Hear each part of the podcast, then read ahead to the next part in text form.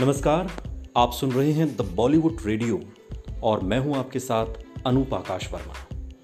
जिस दौर में महिलाओं के घर से बाहर निकलने पर तमाम तरीके की पाबंदियाँ थीं, उस दौर में देविका रानी ने यह तय किया कि मैं फ़िल्मों में काम करूँगी। 30 मार्च साल 1908 को आंध्र प्रदेश के वॉल्टेयर में जन्मी देविका रानी जिनके पिता कर्नल एम एन चौधरी एक समृद्ध बंगाली परिवार से ताल्लुक रखते थे और भारत के पहले सर्जन जनरल होने का गौरव भी उन्हें प्राप्त था। देविका रानी की सारी पढ़ाई इंग्लैंड में हुई है। पढ़ाई के दौरान उनकी रुचि एक्टिंग की तरफ़ बढ़ने लगी। उन्होंने इसी क्षेत्र में अपना करियर बनाने का फैसला लिया और ये उस दौर में हो रहा था जब लड़कियों को घर से बाहर निकलने की छूट आज के संदर्भ में समझेंगे तो बिल्कुल नहीं थी। घर वालों ने नाराज़गी जताई कि कुछ और करना चाहो तो कर लो, ये एक्टिंग मत करो।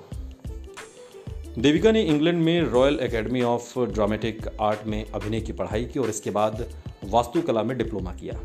इसी बीच बुस्र बुल्फ नामक एक फ़िल्म डायरेक्टर थे। उनकी वास्तुकला की योग्यता से काफ़ी प्रभावित हुए और उन्होंने देविका रानी को अपनी कंपनी में बतौर डिज़ाइनर नियुक्त कर दिया। इसी दौरान देविका रानी की मुलाकात हिमांशु रॉय से होती है। मशहूर डायरेक्टर। हिमांशु रॉय देविका रानी की खूबसूरती को देखकर इस कदर मंत्रमुग्ध हो जाते हैं कि वो तुरंत अपनी अगली फ़िल्म कर्मा का प्रस्ताव देविका रानी के सामने रख देते हैं और देविका रानी फ़ौरन उस प्रस्ताव को अपनी स्वीकृति देती है। साल 1933 हिमांशु रॉय ने फ़िल्म कर्मा में नायक की भूमिका निभाई। वो उसके हीरो थे और हीरोइन थी देविका रानी। कर्मा में देविका रानी ने हिमांशु रॉय के साथ लगभग चार मिनट का किस सीन देकर सबको चौंका दिया।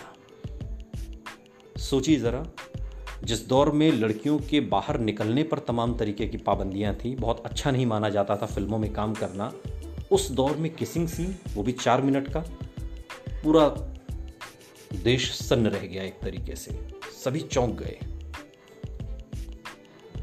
इसके लिए देविका रानी की तमाम तरीके की आलोचनाएँ भी हुई। फ़िल्म को प्रतिबंधित तक कर दिया गया।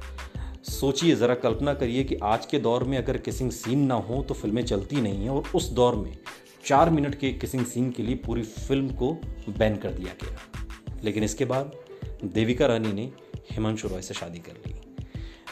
इसके बाद देविका रानी ने पति हिमांशु रॉय के साथ मिलकर बॉम्बे टॉकीज का निर्माण किया, स्टूडियो। जिसके बैनर तले कई सुपरहिट फ़िल्में बनी, अशोक कुमार, दिलीप कुमार, मधुबाला, राज कपूर जैसे तमाम सितारों का करियर इस बॉम्बे टाकीज ने बनाया। और दिलीप कुमार को फ़िल्म इंडस्ट्री में लाने का श्रेय भी देविका रानी को ही जाता है। सुनते रहिए द बॉलीवुड रेडियो।